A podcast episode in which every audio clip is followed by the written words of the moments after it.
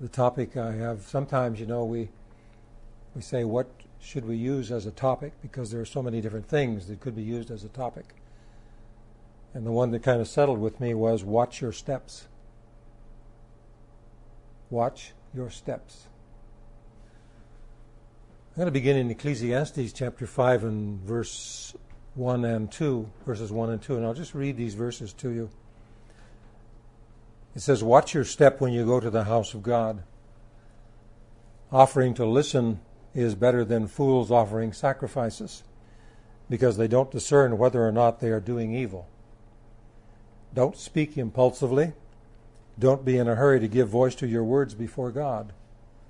For God is in heaven, and you are on earth, so let your words be few. Ecclesiastes chapter 5. So I want to share a little bit this morning about several different things. There are four different areas that we'll share in. And then I want to bring you a short, very short little video clip that I feel led to share with you this morning. And the first one we're going to talk about this morning is the importance of praising the Lord. Praising the Lord. So we're going to begin with some passages of Scripture on praise the Lord. And these are all part of watching our steps. All of these are, are kind of watching our steps in terms of where we stand, what our position is, and the kinds of things that um, are essential in our walk with Christ. So the first one is to praise the Lord. The second one is to choose the good. Always choose the good. The third one is to forgive. Forgive. And the fourth one we'll talk about this morning is, is our foundation in terms of what are we standing on? What are we standing on? And that brings us back again to watch your step. Watch your step. Make sure you're standing on something very, very solid. Psalm 150. It, it begins with, Let everything praise the Lord. Let me read these uh, verses, the entire psalm, six verses. It says, Praise the Lord. Praise God in His sanctuary. Praise Him in the heavens of His power. Praise Him for His mighty acts. Praise Him according to the abundance of His greatness. Praise Him with trumpet sound. Anybody have a trumpet? Praise Him with trumpet sound. Praise Him with lute and harp. Praise Him with tambourine and uh, dance. Praise Him with stringed and wind instruments or flutes. Praise him with resounding cymbals. Praise him with loud clashing cymbals. Now, here we come again. You see, somebody said, and that would probably be me, somebody like myself with sensitive hearing, would say, I don't like loud clashing cymbals. My dad, if he were here, he'd say, Oh, turn that off, turn that down. I don't like those loud crashing cymbals. But the point of it is that everything praise the Lord, even loud, crashing, clashing cymbals. Praise the Lord. And then the summation of it is let everything that has breath and every breath of life praise the Lord. Then it says, praise the Lord, or it ends with the word hallelujah. Hallelujah. Praise the Lord. So this is the first thing we'll look at this morning is the importance then that everything that has breath, that includes us, that includes everything that we use in our hands, that includes musical instruments of all kinds, everything that has breath, let it praise the Lord. Then the second thing is to choose the good. I'll read a verse from Jeremiah chapter 6. It says, Thus says the Lord, stand, stand by the roads and look, and ask for the eternal paths where the good old way is, then walk in it. I've shared with you a number of times that my grandmother, when she first came into a gospel meeting many years ago, and she, of course, became the spiritual matriarch of our family without any question.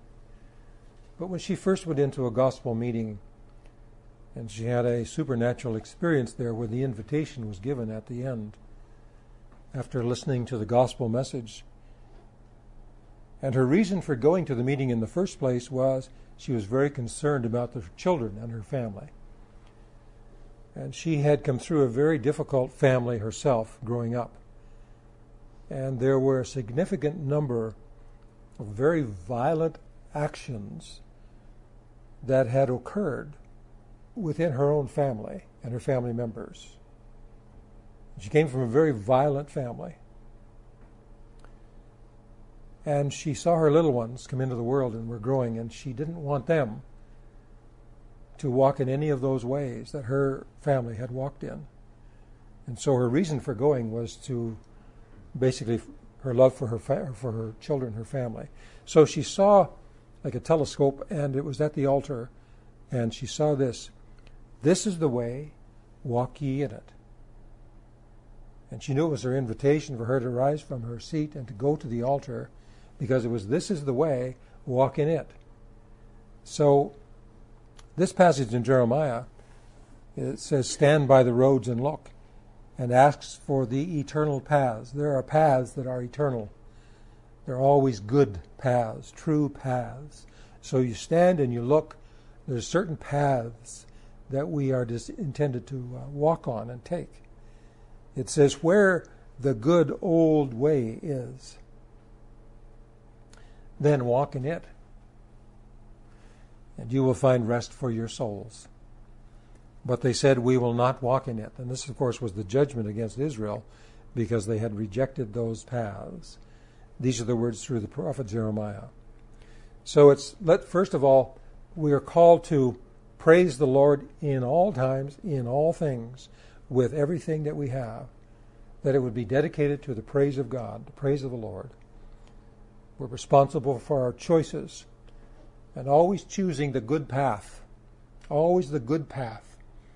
Any number of paths, but to choose the good, old, eternal paths, and you'll find rest for your souls. The third thing we'll look at this morning together is the importance of forgiveness and to forgive. To forgive. This may play, this may be a much more significant area than we know the importance of forgiving. I'll read a few verses.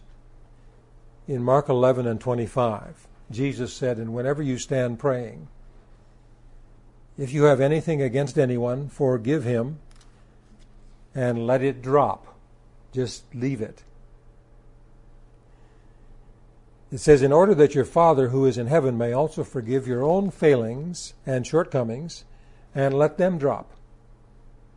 And Jesus said that there's a correlation between our willingness to forgive others and the Father's willingness to forgive us.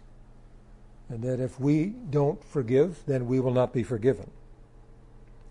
He went on and he said, But if you do not forgive, neither will your Father in heaven forgive your failings and shortcomings. Well, what does this mean, and what would be um,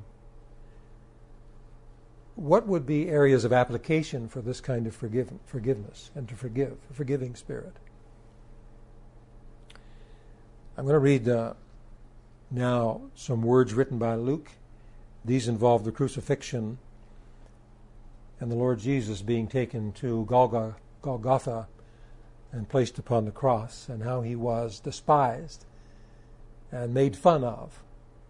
And you know he was wearing this crown of thorns, and this is the reason why uh, some time ago I wove those thorns. We, when we bought this property, we didn't know it had a thorn tree on it, but it has a marvelous thorn tree right here. I don't know how many thorn trees there are on St. Joseph Island. I haven't seen one anyplace else. But there it is. There it is. And I know that it's a thorn tree because sometimes in the summer, and the leaves, the branches come down a little bit, and if I'm out there on a lawnmower, then I'll be reminded in a hurry that it's a thorn tree. And there's the branch that I that I cut and weaved into a crown of thorns. And that's what was placed on Jesus in a mock ceremony having to do with the fact that he would be the king of the Jews. Well, you're a king, you must have a crown. Well, we'll put a crown on you. And they took the crown of thorns. They took the thorns like that and they just jammed it down onto his onto his head, onto his top of his head, and the thorns penetrated and the blood began to course down over his face. And when he he was crucified with two thieves, as you remember, one on either side. One was railing against him, and the other, of course, said, Remember me when you come into your kingdom. When you come in your kingdom, remember me. And you remember Jesus said to him, Today you're going to be with me in paradise. Like not not sometime in the future, but this day you will be with me in paradise. And most of the time when they were crucified, they would be on the cross for several days. They could linger between before dying, they would linger there on the cross, suffering in extreme agony for several days. And you remember how the Sabbath was coming, special Sabbath day was coming, and so they broke the legs of the two offenders, the two thieves. And when they came to Jesus to break his leg so that he would die early, before the end of the day, they found that he was already dead. And that's when the Roman soldier pierced him with, with the uh, spear and the blood and water gushed out. Well, before that, he said this when he's on the cross. Let me read this to you. And when they came to the place which is called the skull, the Latin is Calvary and the Hebrew is Golgotha. There they crucified him, and along with the criminals, one on the right and one on the left. And Jesus prayed, I mean, he'd been spat upon, he'd been all these things. People had lied about him. He was in extreme pain and agony. And the burden that he carried, in terms as the sin bearer, was something that we don't have words to describe. It says, And Jesus prayed, Father, forgive them, for they know not what they do. They're doing this, but they don't really understand what they're doing. So, Father, forgive them. Now, there's one area of this area of forgiveness that I feel inclined to maybe search out a little bit this morning with you. And it has to do with the body of Christ, the, the church, uh, the ecclesia, the special called out ones. I know that uh, over the years, even here, in this place. We have rubbed shoulders. We have fellowshipped with people from different perspectives and backgrounds uh, over the years.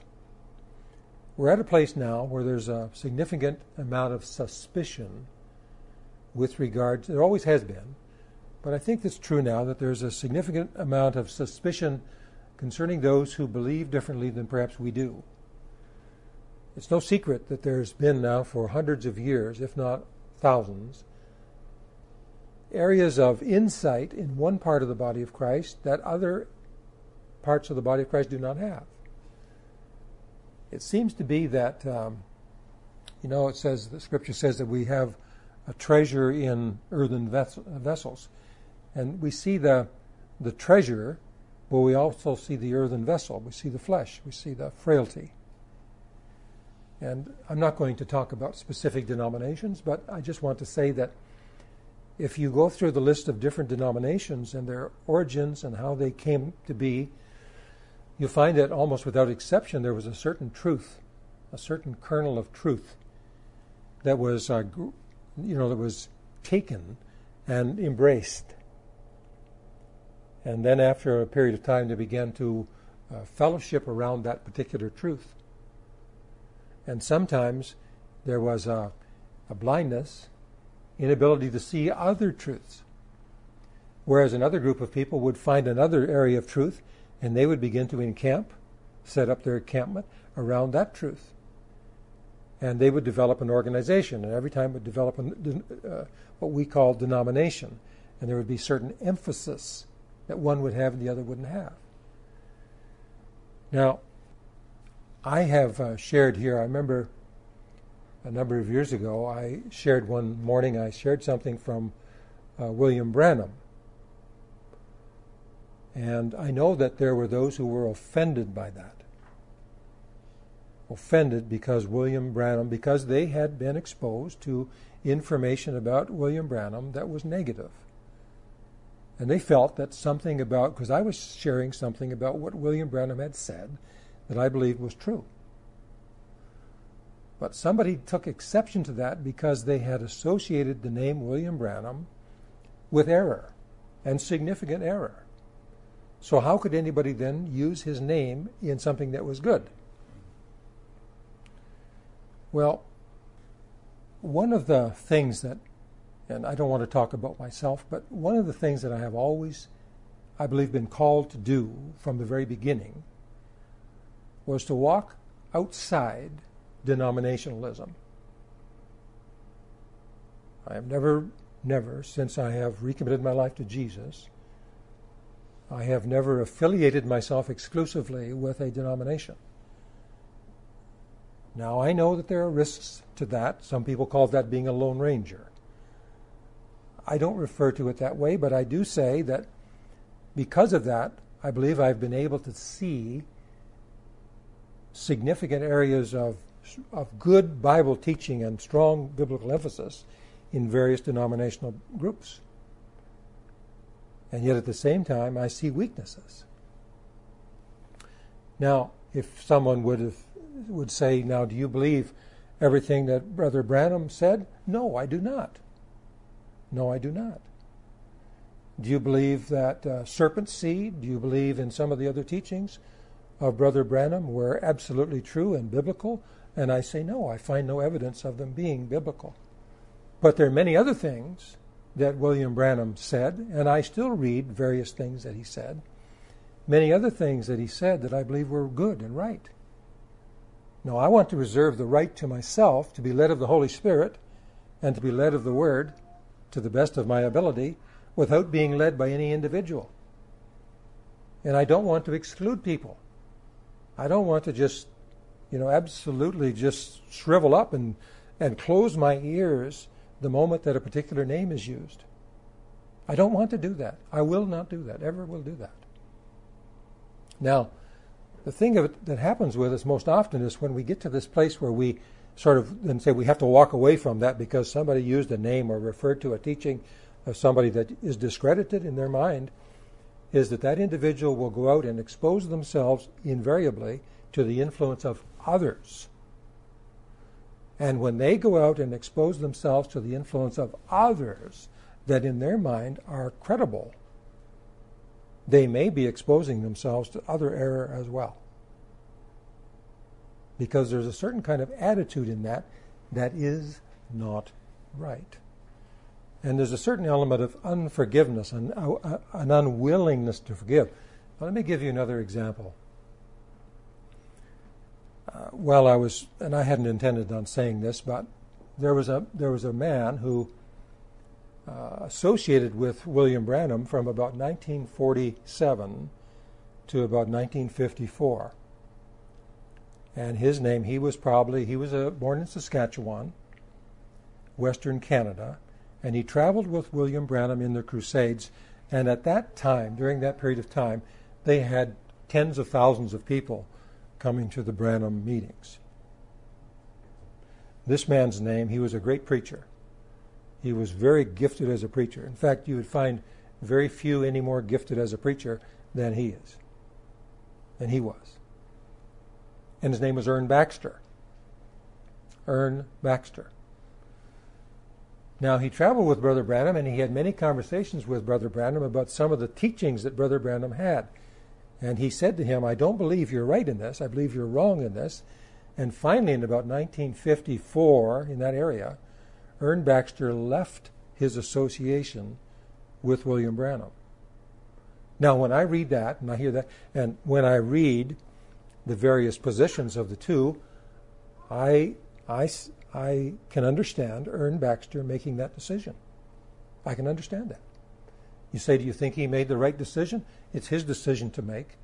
But I can certainly support that decision. I understand it because I believe that some of the emphasis and some of the teachings that came through Brother Branham were, in fact, not supported by the best biblical evidence. Now, when Ern Baxter was asked about William Branham, he said this.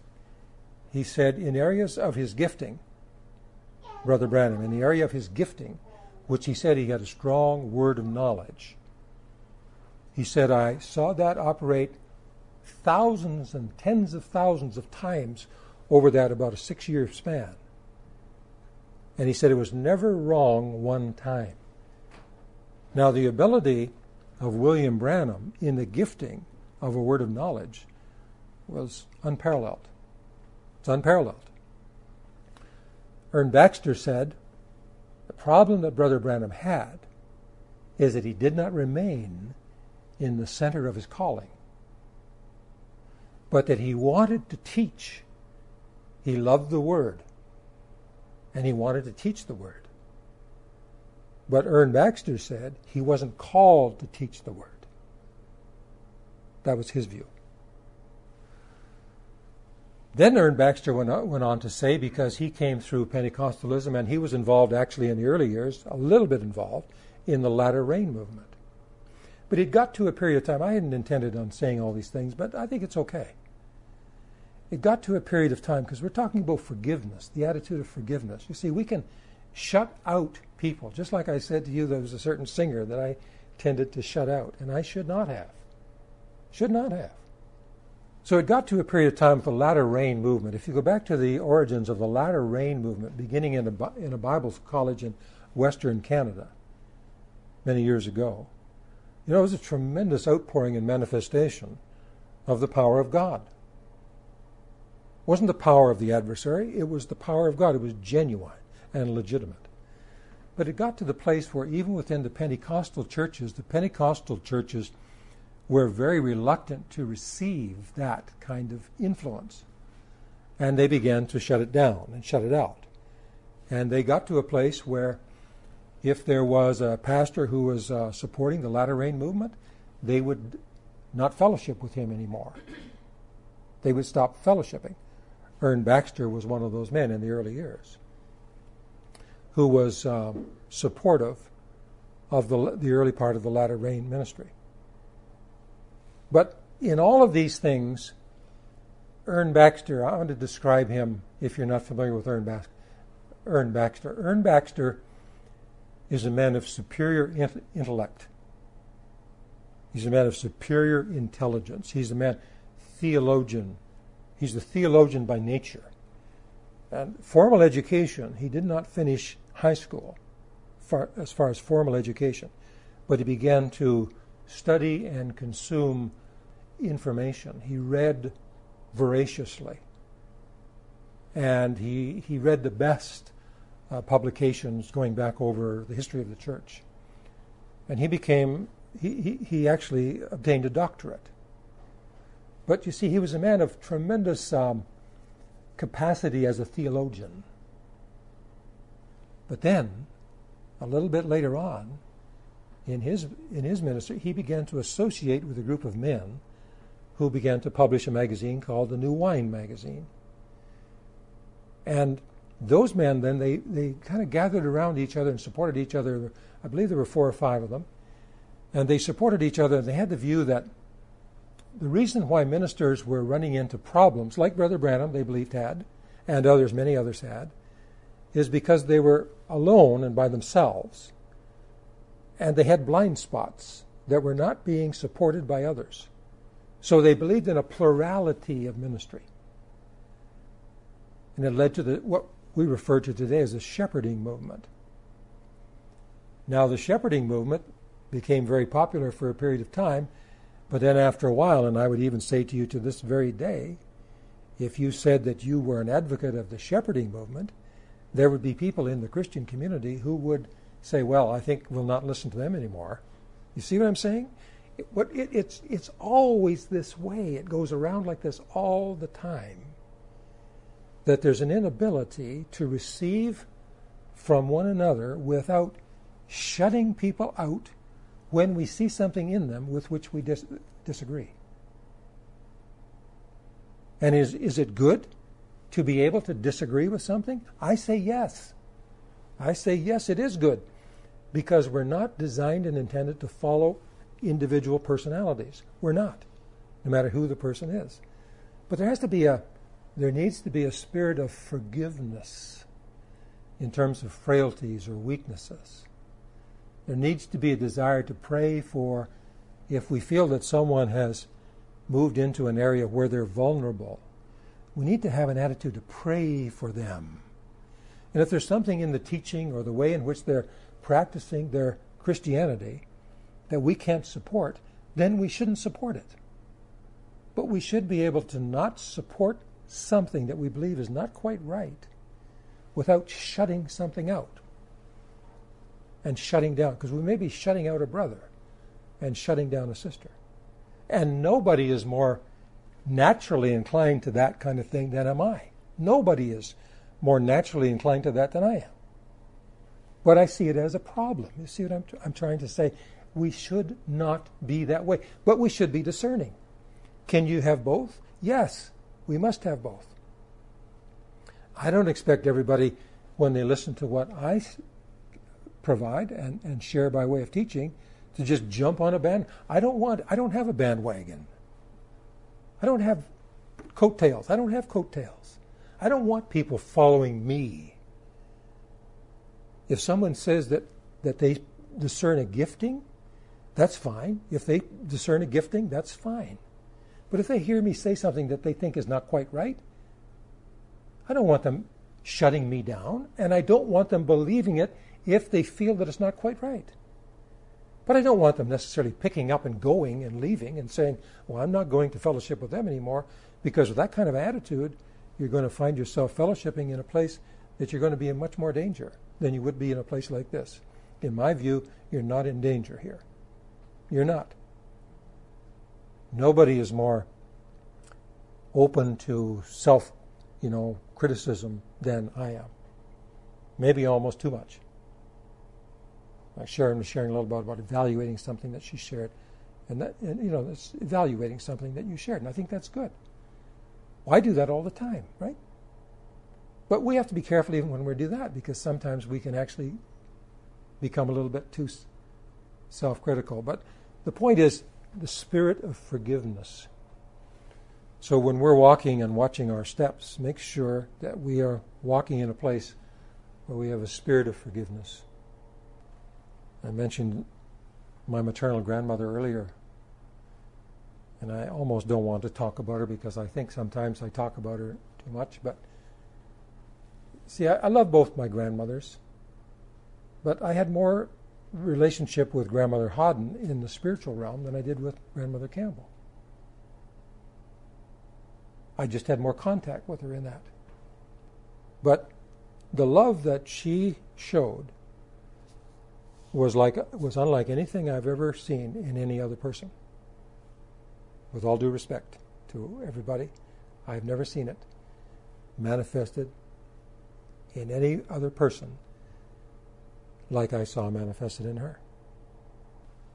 And the fourth thing then is this basis for all things. In other words, what are we standing on? Let me read, I'm going to read several verses from Hebrews chapter 9. And please follow along with this because this is uh, foundational. This is foundational to everything. And this talks about redemption through the blood of Christ. It says, But the time came when Christ the Messiah appeared as a high priest of the better things that have come and are to come. And then through the greater and more perfect tabernacle, not made with human hands, that is not a part of this material creation, he went once for all into the Holy of Holies that is in heaven, not by virtue of the blood of goats and calves by which to make reconciliation between God and man, but his own blood. Having found and secured a complete redemption. For if the sprinkling of unholy and defiled persons with the blood of goats and bulls and with the ashes of a burnt heifer is sufficient for the purification of the body, this goes back to Old Testament worship, how much more surely shall the blood of Christ, who by virtue of his eternal Spirit he has offered himself as an unblemished sacrifice to God, purify our consciences from dead works and lifeless observances to serve the ever living God. Christ the Messiah is therefore the negotiator and mediator of a new covenant so that those who are called and offered it may receive the fulfillment of the promised everlasting inheritance. Since a death has taken place which rescues and delivers and redeems them from the transgressions committed under the first covenant. For where there is a last will and testament involved, the death of the one who made it must be established. For a will and a testament is valid and takes effect only at death, since it has no force or legal power as long as the one who made it is alive. Even so, the old covenant was not inaugurated and ratified and put in force without the shedding of blood. This is the animal sacrifice under the old covenant. Had to be the shedding of blood. The question is why? See, you remember Cain was rejected because he brought an offering to God of that which he had grown. Abel brought a sacrifice of blood, a blood sacrifice, and was accepted. So it says, even so, the old covenant was not inaugurated and ratified and put in force without the shedding of blood. For when every command of the law had been read out by Moses to all the people, he took the blood of slain calves and goats together with water and scarlet wool, and with a bunch of hyssop, and sprinkled both the book, the roll of the law and covenant, itself, and all the people with the blood. And he said this This is the blood that seals and ratifies the covenant, which God commanded me to deliver to you. And in the same way, he sprinkled with the blood both the tabernacle and all the sacred vessels and the appliances used in divine worship, and everything then must have the blood applied to it. Everything has the blood applied to it. Now, the writer to Hebrews is going to come to his main point, which is the blood of Christ. He says, in fact, under the law, almost everything is purified by means of blood. And without the shedding of blood, there is neither release from sin and its guilt, nor the remission of the due and merited punishment for sins. This, of course, is the atonement of Christ, the shedding of his own blood, the offering of himself. As the great high priest, he offered himself as the sacrifice, and that required his death. So, the point then, in terms of watching our step, is to make certain that the blood of Christ, in other words, the atonement of Christ and his sacrifice, has been applied to us and everything that we say and everything that we do. Because it is only when the blood is applied, it's only then that God the Father accepts and receives it. I'm going to share something with you as we close. This is a short video. It's only about five minutes long, six minutes long. It um, it comes to us. It's basically a kind of a composite, if you like it. There, there's a movie involving the life of Christ that's used in this video, a film involving the life of Jesus. And part of this pictures his crucifixion and different aspects of his life. But what has happened in this little film is that they have taken a sermon that was preached in 1977. And so the background, the words now, you'll see the film involving the life of Jesus. But you'll hear a sermon, the very sermon that was preached in 1977. You won't see all of the sermon because it's just segments of it. The sermon that was preached in 1977 was called Thy Kingdom Come. Thy kingdom come. And you'll wonder who the preacher is. Let me tell you who the preacher is. The preacher is the man I referred to a few moments ago. His name is Ern Baxter. I'll let you draw your own conclusions in terms of his calling as a preacher. And remember, he accompanied Brother Branham for about five, six years, from about 1947 to about 1954 in that time frame. He did the teaching, preaching. Brother Branham ministered to the sick.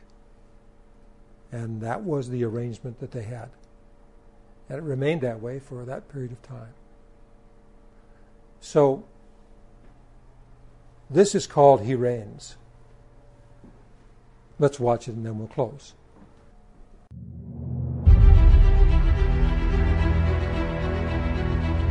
When he came into the world in the humiliation of the incarnation, he started on a route of conquest for some 33 and a half years. He overcame and lived an impeccable life.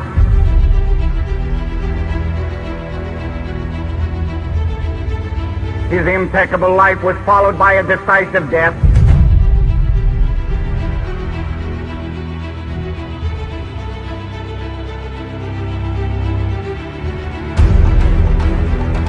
As he went to Calvary to endure inexplicable and incomparable suffering, sufferings that are veiled in the mystery of the bearing of sin. As he hangs there alone, and God reaches down his giant fist and gathers the accumulated sins of men and places it upon him, and he becomes the sin center of the universe. What men saw was a man hanging limp. They didn't know what was going on. He was tying a chain around the neck of the demonic world. He was dragging them across the stage of the cosmos. And the Bible said that he was destroying principalities and powers. And when he had done it in the mystery of his cross, he said, It is finished.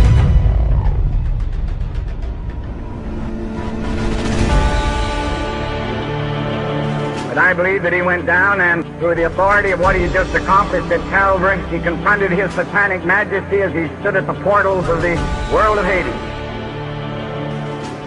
And he said to him, I'll take the keys. Satan said, no one's ever talked to me like this. And Jesus said, no one ever had the authority to.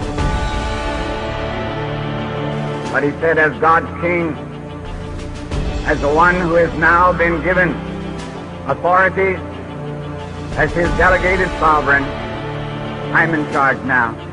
I'll take the keys.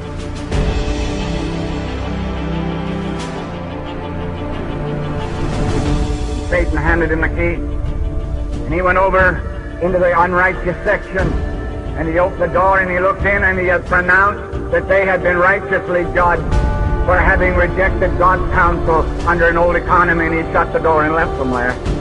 Then he turned to the gate of paradise and he opened it and he said, Come on, let's go. They started up the steps of ascension, and up and up and up they went until they came in sight of the ramparts of glory. And then this great crowd of Old Testament redeemed who are moving paradise into better quarters cried out, Lift up your heads, O ye gates, and be lifted up, O ancient doors, that the King of glory may come in. The people today, they called you king. They think you are the Messiah. Who do you think I am? You are the Son of God. But it's not that easy, for angelic protectors hurl back their talons over the ramparts of glory, and they say, Who is this King of glory? They said, Let's tell him. He is the Lord, strong and mighty, the Lord mighty in battle. He is the one who has just come freshly from the battlefields of Golgotha, where single-handedly he dealt a death blow to all of Satan's plans and purposes, where single-handedly he bore the sins of men. He is the Lord of hosts, mighty in battle. Now will you lift up your heads, O gates, and lift them up, O ancient doors, that the King of glory may come in. And again, unsatisfied, they reply, Who is this King of glory? And they cry back, He is the Lord of hosts. He is the King of glory. He is the one who is in charge of all the angelic hosts. But not only that, He is the king now of a multitude which no man can number. He is God's delegated authority. He is the king of glory. Now swing back those gates and let the king of glory come in. And the gates swing back and he enters in steps up to the Father's throne, presents the tokens of his redemption, and the Father said, Sit down, son, at my right hand, and reign until thine enemies are made thy footstool.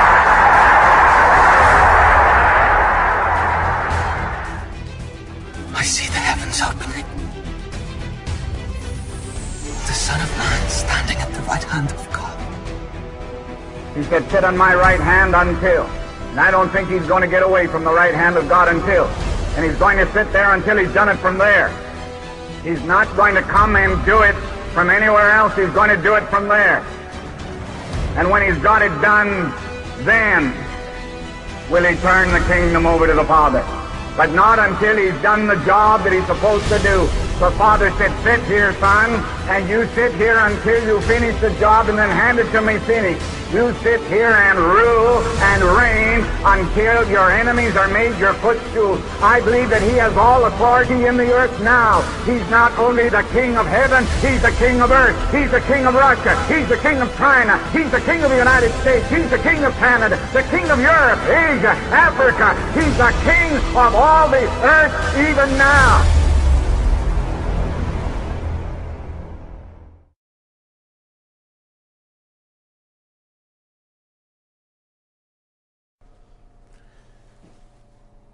Now that sermon, that sermon was preached in 1977. I had never heard that sermon until this past week. That's the first time I've heard that sermon. And it's a very famous sermon, apparently. But I had not, I had not heard it until this past week. Let's close with a word of prayer together.